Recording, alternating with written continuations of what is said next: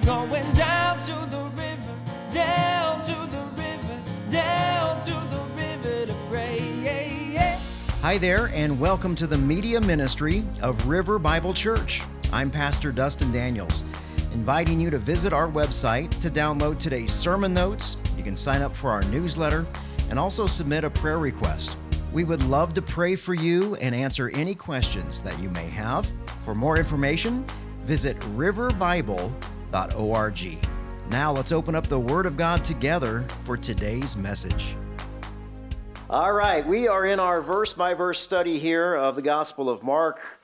We're in chapter 14, verses 27 through 31. Go ahead and turn your Bibles there.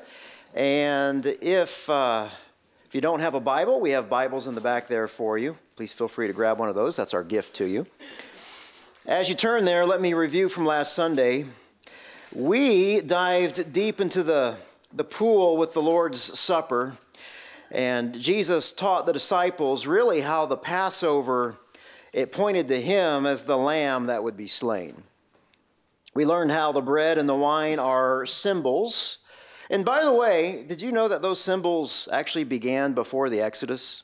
I was reading in my quiet time just a few days ago through Genesis chapter 14, and those symbols, Melchizedek, he brings out those symbols with Abram. And I thought, how cool is this? The Word of God, I tell you, it's just it's so, so fun. So it didn't really start with the Exodus, it started in Genesis chapter 14. So that's super fun. So the bread, yes, the bread represents the maimed, the scarred, the broken body of Jesus. The wine representing his blood that had to be shed to satisfy God the Father's wrath for our sin. And that satisfaction is called propitiation. And, and we, we then celebrated the Lord's Supper together as a reminder of, of who Jesus, who he is. He's the Lamb of God, and he takes away the sin of the world. The Lord's Supper, it's also a reminder of what Jesus has done. And, and he, what he did is he endured uh, the judgment of God for our sin on our behalf. So, in other words, Jesus took your place. Jesus took your place. Why did Jesus step in and endure the wrath of God on your behalf? Well, he did it so you could have peace with God the Father, and then you can enjoy the presence of Jesus for all eternity. And so we ended last week's lesson with verses 25 and 26 of, of Mark chapter 14. Jesus says, Truly I tell you, I will no longer drink of the fruit of the vine until that day when I drink it new in the kingdom of God. And then after singing a hymn, they went out to the Mount of Olives. Now, even though it looked like Jesus and the 11 disciples at that point uh, left the meal and they were headed out to the Mount of Olives, uh, we learn from John's gospel that Jesus continued to teach. Now, the Gospels, they, they don't contradict one another. Keep in mind that we, we got to incorporate all of them to, to understand the, the whole story. Um, each Gospel writer has a different theme, he has a different uh, audience also for writing. They all have the same message. Uh, each author was divinely inspired to write as well. But really, each writer had a different audience and a different specific purpose for writing. So when you start placing all of these gospels together, you really, you really see the life of Jesus in high definition, right? The, all four gospels, they are complementary, they are not contradictory. Um, so, in other words, God's word is not one dimensional. It's, uh, it's not flat, it's not boring, right? It's 3D. So God's word really is a, it's, it's a revelation about a person, and that person is Jesus. So Mark's audience was the Romans, and the Romans liked action, and that's why we're moving so quickly, it feels like, through this gospel. It's almost an abbreviated version of Jesus' life. So, all that to say this and that is we've got several things that happened last week that we did not cover because Mark didn't include them. So let me back up just a little bit before we jump in today's, into today's text. This is going to take me a few minutes, so, so hang in there with me. So, from last week, Jesus says this in verse 25. He says, Truly, I, I tell you, I will no longer drink of the fruit of the vine until that day when I drink it new in the kingdom of God. So, this statement from Jesus upset the disciples. John's gospel tells us that Jesus now moves from this statement really into a time of extended teaching. Uh, keep in mind that this is the last time that Jesus will formally teach his disciples.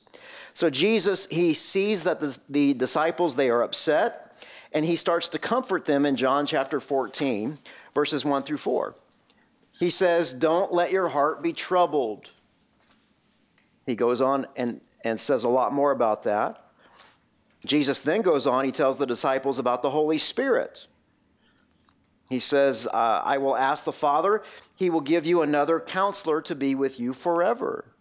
So Jesus teaches them about the Holy Spirit. Jesus continues, and then he gives the, uh, the disciples an analogy of the vine and the branches. In John chapter 15, he says, I'm the vine, you guys are the branches. The one who remains in me and I in him produces much fruit. And remember, you can't do anything without me. Nothing. Nada. Not a thing. He tells them that the world will hate them in John chapter 15, starting in verse 18. He says, If the world hates you, understand it hated me first before it hated you guys. And if, by the way, if you were of the world, the world would love you as its own. But you're not of the world because I've chosen you out of it, so the world hates you. You, have, you guys have to understand that. So that message didn't go over well at all. So Jesus comforts the disciples once again. He goes back to more teaching on the Holy Spirit. In John 16, he says, I have told you these things to keep you from stumbling. So Jesus goes on. He tells them about his death and his resurrection once again and how their sadness will be turned to joy. In John chapter 16, he says, Truly I tell you, you're going to weep and you're going to mourn but the world will rejoice. You will become sorrowful, but your sorrow will turn to joy. Jesus then prays for himself in, in what's called the high priestly prayer in John 17. He says, Father, glorify me in your presence with the glory that I had with you before the world existed. Jesus goes on to pray for the disciples. He says, I pray for them. I'm not praying for the world. I'm praying for those that you've given to me because they're yours. Um, he says, I've given them your word. I've fed them your word. And I'm not praying that you take them out of the world, but I do pray that you protect them. You protect them from the evil one. And then Jesus prays for you. Jesus prays for his church. He says, I, I pray not only for these, but also for those who believe in me through their word. So Jesus prays for you at that moment. He says their word, the disciples' word, because they, they wrote everything down. That's what we're studying here with the, with the Gospel of Mark. And then Jesus says this in John 18 says after jesus had said all of these things so all of that time with the uh, extended teaching there he went out with his disciples to the Kidron Valley where there was a garden, and he and his disciples went into it. So that's where we that's where we ended up with Mark last week. Um, verse 26 After singing a hymn, they went out to the Mount of Olives. I mentioned last week, most likely this hymn. So after the dinner, after this time of extended teaching, now they're going to worship. This worship, it probably came from Psalm 118 or, or maybe Psalm 136. It's called a Hallel psalm. It means to praise the Lord. It's where we get our word hallelujah from. And the chorus goes like this His faithful love endures forever. All through the psalm, His faithful love endures forever.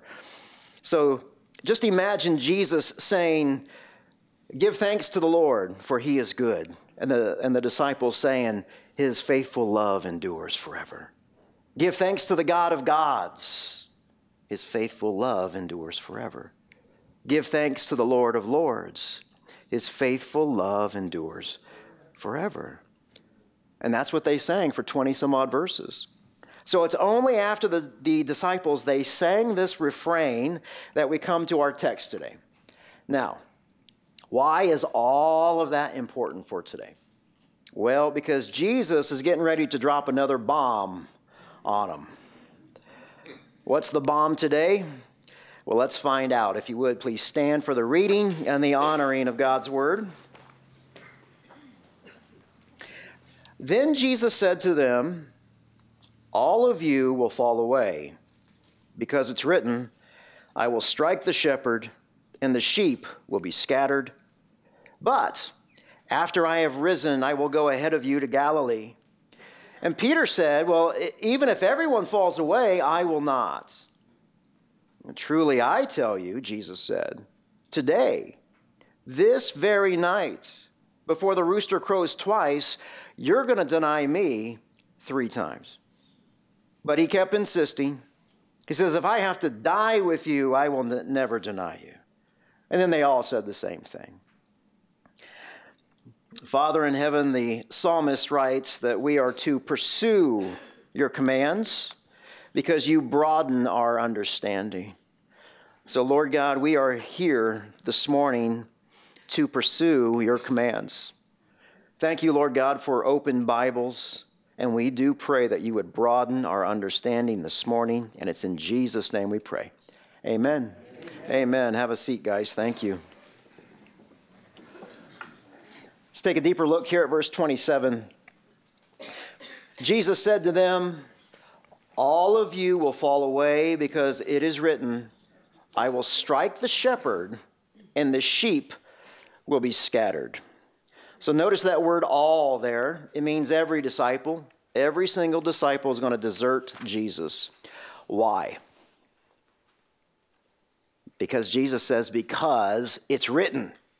See, Jesus, he knows his Old Testament. He has no doubt that the disciples, all of these men that he poured his life into, these all these men they're, they're going to turn the world upside down. Acts 17 6. They're all going to turn away from him in just a few short hours. Jesus then provides his, his proof text here for the disciples from the Old Testament prophet Zechariah, chapter 13, verse 7. So this really this is a paraphrase from um, Zechariah here, what Jesus is saying. Zechariah says this He says, Sword, awake against my shepherd, against the man who is my associate. This is the declaration of the Lord of armies Strike the shepherd, and the sheep will be scattered. I will turn my hand against the little ones.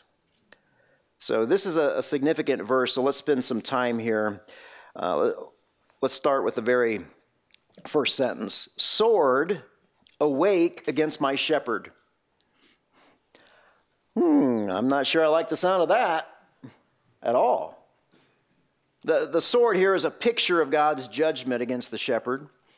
It emphasizes really the violent nature of Jesus' death as the Good Shepherd.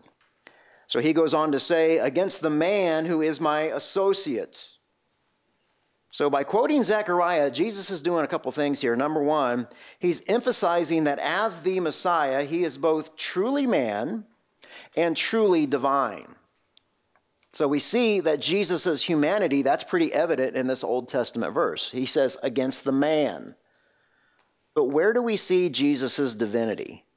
This, this isn't so obvious here. This takes a little bit of digging. The text goes on to say, Who is my associate, right? So, against the man who is my associate. That word associate, it, it, it, it's a noun in the Hebrew, it's amit, and it means my fellow. The picture is a, it's a very unique fellowship between God the Father and the Good Shepherd here. They are connected together in unity. They, they, are, it's of the, they are the same essence.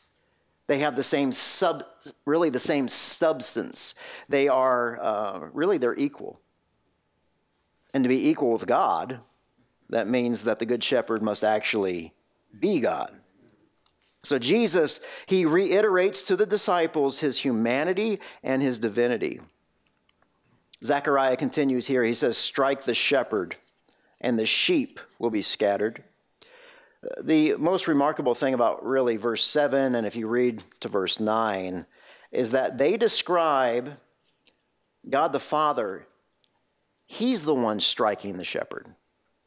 It's God the Father doing that. Now, this is not an isolated case in Scripture. Isaiah gives us the same picture here in Isaiah 53. So, yet he himself, so he, Jesus, he himself, he bore our sickness he carried our pains, but we in turn regarded him stricken. We regarded him struck down by God and afflicted. See, we thought that he did something wrong. Verse 6 We all went astray like sheep. We all, we've all turned to our own way. And the Lord, that's Yahweh there, he's the one that punished him. He's the one that punished Jesus for the iniquity of us all. He goes on to verse 10 And yet, the Lord, that's Yahweh, that's God the Father, the Lord was pleased to crush him, that's Jesus, severely. So, dear friends, make no doubt about this was God's plan all along that, that God must punish and crush himself in his own humanity. This promise goes all the way back to Genesis 3:15. So let, let, me, let me ask you this. Is the good shepherd is he guilty of anything? Does, does, God the prob, uh, does God the Father have a problem with the Good Shepherd at all, at any level? No. See, the problem is with the sheep, right? And, and if you go on to read the rest of that Zechariah passage, it's the flock that has the problem. It's the flock that has to be refined. So the fire's got to be cranked up, they, they got to be tested like gold. Then why does God strike the Good Shepherd as the Messiah instead of the sheep?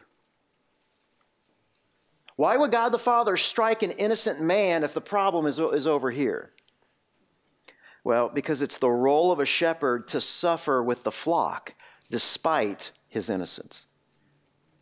Zechariah continues, the sheep will be scattered. The sheep, they are the disciples. We'll, hear, we'll see that here in a moment. And then he says, I will turn my hand against the little ones. So, in other words, even the common, everyday, ordinary Jewish people they're going to suffer because of Israel's national rejection of Jesus as the Messiah. So let's, let's bring it back here to Mark's Gospel, verse 27. Jesus said to them, All of you will fall away. Fall away there, um, scandalizo, it just, it, it, we get our English word scandal. This is a scandal. It, Jesus is communicating a very spiritual, a very serious spiritual failure um, every disciple will desert Jesus, every single one. And even though it's temporary, this is sobering. This is significant. And we're going to get to that here in, in a moment. Verse 28, Jesus says, But after I have risen, I'm going to go ahead of you to Galilee. So Jesus gets back to the main point at hand. He's talking about his death and his resurrection. Although Jesus has taught the disciples about his death and his resurrection, many, many times they, they have never understood it. They still don't understand it as he's saying this. And if you don't understand something, you can't obey it, right? So the disciples, they never obeyed this order by Jesus to meet him in Galilee after the resurrection. Well, verse 29, Peter steps in. He says, Hey, Jesus, even if everyone else falls away, not me. I'm your guy, Jesus. Right? Typical Peter. It's like Peter interrupts Jesus. Jesus is, is he's providing critical instruction on what to do and, and what to do and how to do it after the resurrection. And Peter just jumps in and cuts Jesus off. He starts to talk over Jesus. Uh, the important thing to note here is that this is the second time that Jesus tells the disciples they're going to fall away. The first time was before the Passover supper, and we learn this from, from Luke's gospel. Jesus says this in Luke 22 31. He says, Simon, Simon, Satan has asked to sift you like wheat. So note that Jesus calls Peter Simon in this verse. He calls him Simon because he's not acting like the rock, he's acting like his old self. So Peter's focus is on Peter, right? Me, myself, and I, the unholy trinity. So, in other words, Jesus is saying, look, Satan, or, or Peter, Satan is after you and he's going to shake you violently. All of you guys. And you're all going to fall. Luke goes on, he says, But I have prayed for you that your faith may not fail. So Jesus prays for the disciples. He prays for Peter. Now, a couple things to note here. Satan has asked permission from Jesus to do this. Satan doesn't act on his own authority. Satan is the devil, but make no doubt about it, he is God's devil. I think Luther said that, is that right? But notice this Jesus says yes to Satan's request. Jesus didn't say, No, you can't have him. He says, No, I've prayed for you. So make no doubt about it, guys, you're going to be sifted. So we've got some, some life lessons heard uh, here. Does that disturb you guys?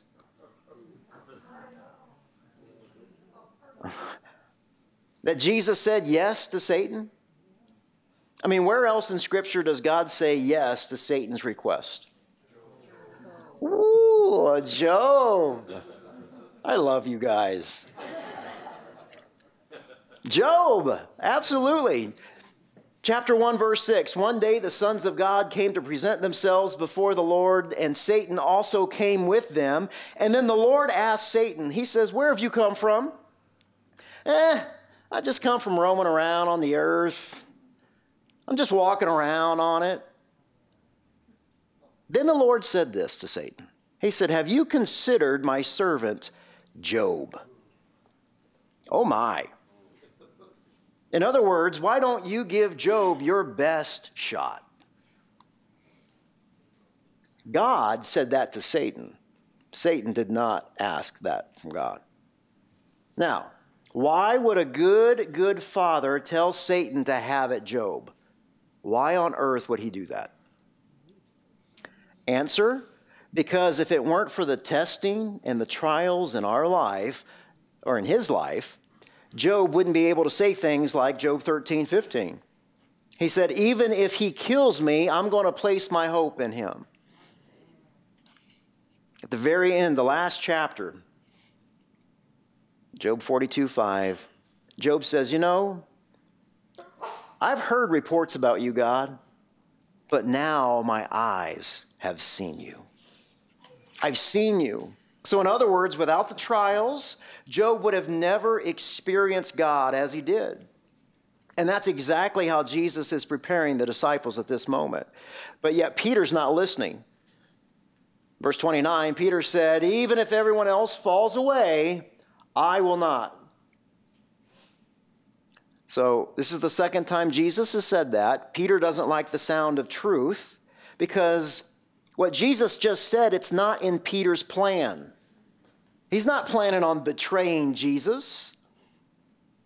And because it's not in, in Peter's plans, he's going to object. He tells Jesus that he's wrong. Peter is telling Jesus that Jesus better get on Peter's plan. Y'all laugh, you laugh like you've never done that yourself.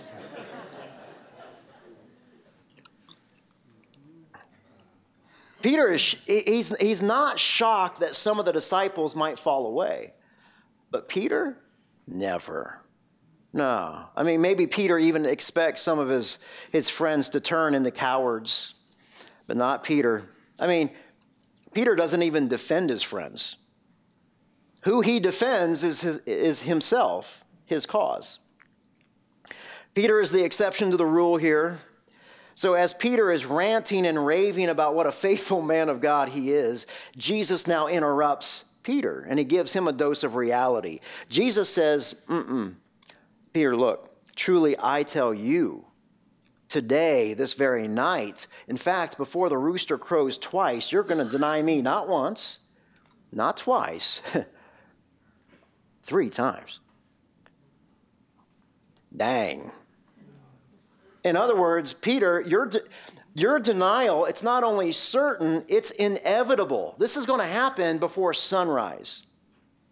Now, guys, I don't know about you, but it's, it's one thing to betray someone once or even twice, but three times? And what's amazing is that previously Jesus called this man the rock.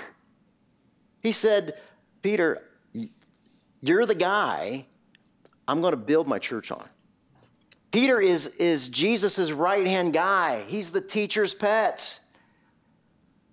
So, what's that tell you? What's that tell what's that say to me? It tells me, I'll tell you what it tells me. It tells me it's one thing for me to be up here behind this pulpit teaching the Word of God with boldness, but my oh my, I better be very, very careful when I step out into the world because if Peter can crumble, then so can I.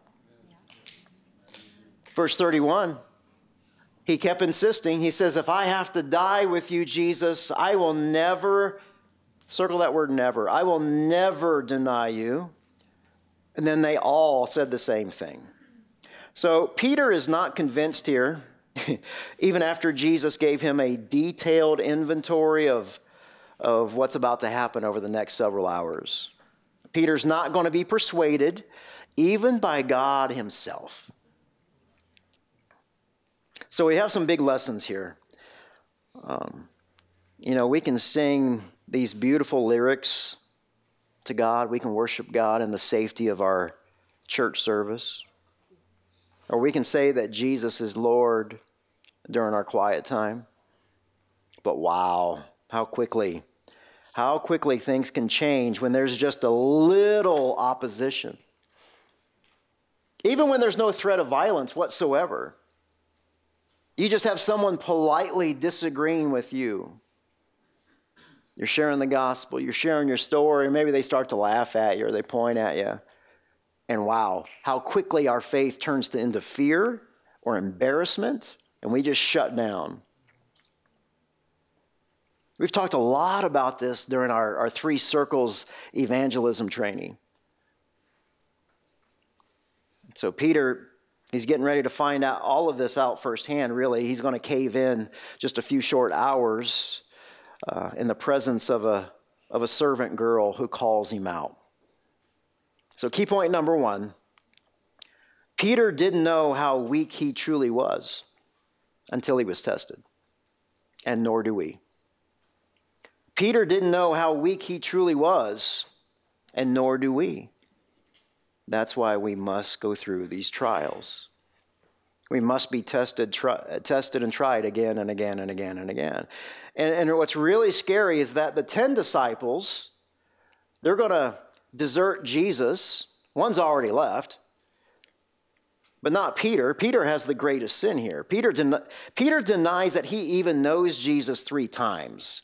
The rest of the guys just ran off. Peter's the one who curses his name. So, how serious is denying the Lord Jesus Christ? How serious is Peter's actions? Jesus says this in Matthew 10 33. He says, Whoever denies me before others, I will also deny him before my Father in heaven. Mark chapter 8, verse 38, he says, For whoever is ashamed of me and my words in this adulterous and sinful generation, the Son of Man will also be ashamed of him when he comes in the glory of his Father with the holy angels. So it doesn't get any more serious than that. Peter really is, is walking with Judas at this point. Verse 31 Peter keeps insisting, Jesus, if I have to die with you, I will never deny you. And then they all said the same thing. So circle that word all. Jesus said in verse 27 All of you will do this. All of them are saying, No, we're not. We're going to die with you. So the bravado in the room, it, it reaches an all time high as the disciples now, they start to join Peter's rant here. Now, look, I'm, I'm being kind of hard on Peter. In, in all fairness, Peter's rant, it's not an idle boast. Um, in just a few hours, Peter's going to grab a sword and he's going to defend Jesus. Peter charges the guards, he tries to protect him. Peter lunges for the guard's throat and somehow misses and cuts off the ear. What's that tell you? Besides the fact that Peter needs to work on some self defense training. It tells us they were ready to die. They were ready to save Jesus' life. But, guys, here's the problem Jesus did not want his life saved. Jesus is the Lamb of God. His time has come. And at this point, Peter and the disciples, they're starting to wear Jesus out. So Jesus refuses to argue any longer because he knows what's getting ready to happen. And all you have to do is skim over at verse 50, and it's absolutely true. They all deserted him and they ran away. So, story is a, really a powerful reminder for us this morning to remember how flawed and, and how scared these, these men truly were at times. Because I really think it's easy to put these men on pedestals, to think of them as, as super saints, super Christians. We can make an idol out of them. But the reality is that the disciples, just like you and I, have a bad case of the normals. They're just like us. These men all struggle with their faith. Now, the disciples, they don't lose their faith, but they are overcome with temporary fear. Their inward fear, it reveals itself by their outward actions. So, key point number two your behavior reveals what you truly believe about God. Your behavior reveals what you truly believe about God. So the disciples, they outwardly forsake Jesus. They all run away. They're all deserters. They, they've all gone AWOL.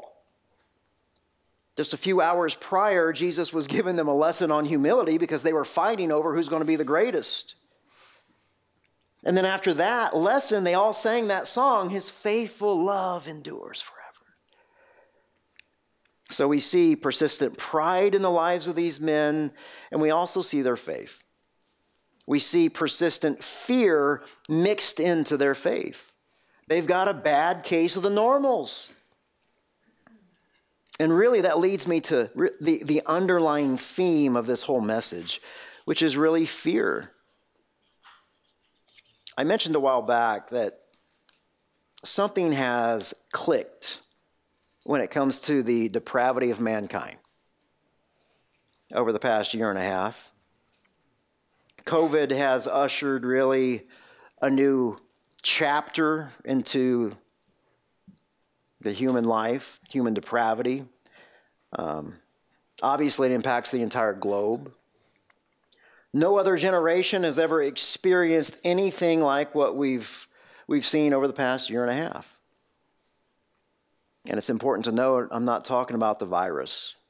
I'm talking about the fear and the anger and the frustration and the division resulting from the virus. We're never going to go back to the pre COVID days. We're never going to go back to life as usual because I, that thing that clicked is God's judgment on the earth. Amen. We're being judged. We've moved into a, a new dispensation. Dispensation, that's how God deals with mankind at certain times. And it's obvious that we've entered into this, this dispensation of judgment. Mankind is being judged for its sin against a holy God. This judgment has brought on a, a new level of, of fear worldwide. So I just want to go back to the key point that I shared with you just moments ago. Your behavior reveals what you truly believe about God. The disciples in our text today, they talked a really big game, but when push came to shove, they failed. And they failed because they allowed fear to overwhelm them. Fear is not having the faith that Jesus will deliver you. And yet, Jesus has already delivered you through the cross. See, fear overwhelms us because we're, we're putting our faith in ourselves or we put our, our faith in medicine or politicians or education rather than the one true living God. All the disciples, they deserted Jesus because they placed their faith in themselves at that moment. And, dear friends, if you're struggling with overwhelming, all consuming fear, let me ask you this. I'm not talking about temporary fear. All right, that's a bad case of the normals. You can push on through that. But if you're struggling with the worldwide events and you are living in a complete state of fear, there's two questions I want you to ask the Lord. Number one, why am I so fearful? Why? What is the root cause of this ongoing fear? Am I scared? Am I scared to get sick? Is that why I'm so scared? Is it the thought of physical pain? Is it the thought that I'm not able to breathe if I get COVID? Is it because I'm not going to have enough food or even toilet paper? you guys remember those days, right? That was just a few months ago, people fighting over toilet paper. Wow. Am I scared because of the inflation that's happening?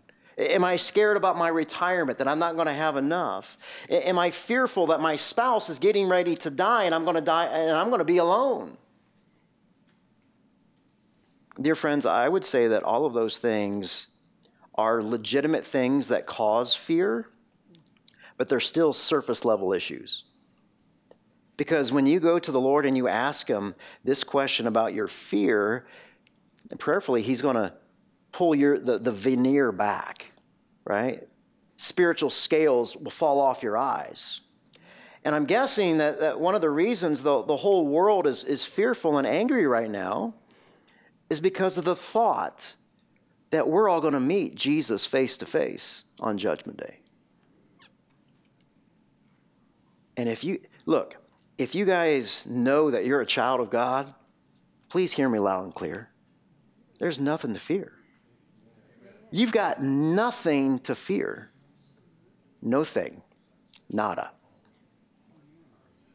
And the reason why is because He's your Savior, He is not your judge. Your sin has been judged on the cross, right? You got nothing to fear.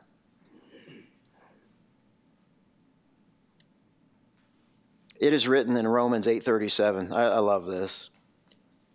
In all these things, we are more than conquerors through Him, through Jesus, not of ourselves, who loved us. For I'm persuaded, so the Apostle Paul, he's, he's, he's saying, I am persuaded that neither death, I'm not scared to die, nor life, nor angels, nor rulers, nor rulers, so you can write in politicians, you can write in government, that's what the text says. I'm not scared of these guys. Nor things present. What's going on presently?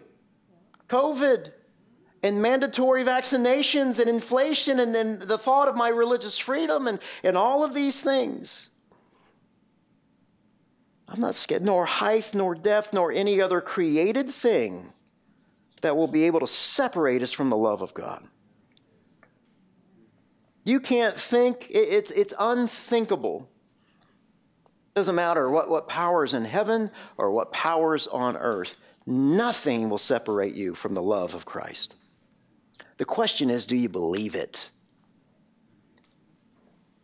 Now, it's, it's easy for all, all of us in church to go, yeah, yeah, I believe it.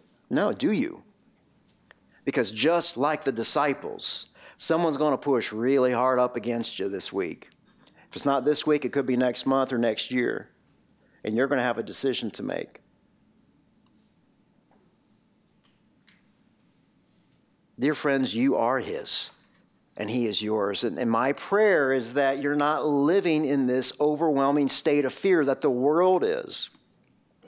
Because if you believe this text, then what are you afraid of? What are you afraid of? You've got nothing to be fearful of because you've got the Holy Spirit of Almighty God. He lives inside of you. I do want to give you two practical thoughts here on how you may be unknowingly feeding fear. All right? Because there is a difference between checking the news and watching the news. You guys should already know what I'm getting ready to say. I've already talked about it for the past two years. But really, the, the more time that you spend in the world when you watch the news, you're listening to the radio, you're listening to talk radio, you're playing on social media, the more fearful you will become. And, and here's the deal that worldly fear, it's going to lead you to be ashamed of Christ. The more news that you watch, the more you're going to put your hope in these politicians.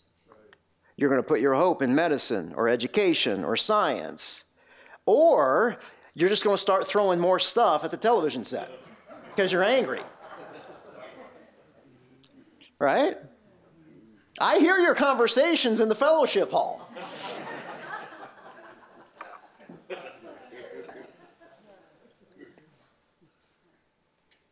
How do we know this to be true?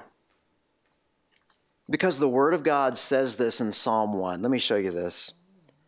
How happy, all in favor of happiness? How happy is the one who does not walk in the, in the advice of the wicked. Okay, question. Are you guys walking around? Are you driving around listening to worldly advice? The psalmist continues, or stand in the pathway with sinners. Question Are you standing around arguing with people on their positions about politics? He continues, Or are you sitting in the company of mockers? And this is the biggest one. How much time are you sitting with these TV personalities in your own home? Listening to them and their positions and their, their opinions? Guys, do you know that these people hate you? Like they hate you. They hate your life. They hate your belief system. They hate everything that you stand for. And we turn the TV on and we listen to them. We invite them into our home as if they're a guest, and they stay talking for hours. Please notice that they are feeding you at this point. They're the ones renewing your mind. Notice the progression in Psalm 1. We've got walking, we've got standing, and now we've got sitting. Now we're spending our time with them. The psalmist continues. He says, Instead, instead, his delight is in the Lord's instruction. Whose instruction? And he meditates on it day and night. So you don't even have time for the world. Meditating on the Word of God day and night. Key point number three, and for those of you who are in our Wednesday night study, this will sound very familiar. You cannot stay where you are and walk with God at the same time. You cannot stay where you are and walk with God at the same time. And isn't that what Jesus is teaching the, the disciples in our text today? If you leave the world on, you're going to be feeding your fear with more lies, and you're going to be starving your soul of truth. However, if you turn the idiot box off and you open up the Word of God, just like Psalm 1 says, you're going to be feeding your soul with truth. And you're going to be starving the world of its lies. And yet, dear friends, you get to choose today who you're going to feed. Faith, fear. Fear, faith. Peter was in the habit of telling Jesus what to do. That didn't work out so well for him. Is it going to work out well for you? Father in heaven, the psalmist writes, Give thanks to the Lord because his faithful love endures forever. Give thanks to the God of gods because his faithful love endures forever.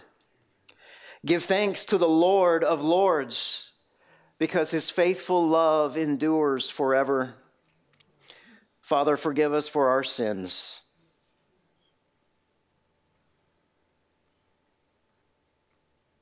Forgive us for allowing fear to overwhelm us. Forgive us for betraying you and walking away. The disciples represent all of us, Lord God. We have all done this. So, Lord, as we get ready to go back out into the world, I pray that as we've experienced you verse by verse, that we will now experience you day by day by, by actually applying these things that you've taught us today, and that we will be a very, very bright light here in the Verde Valley. And it's in Jesus' name I pray. Amen.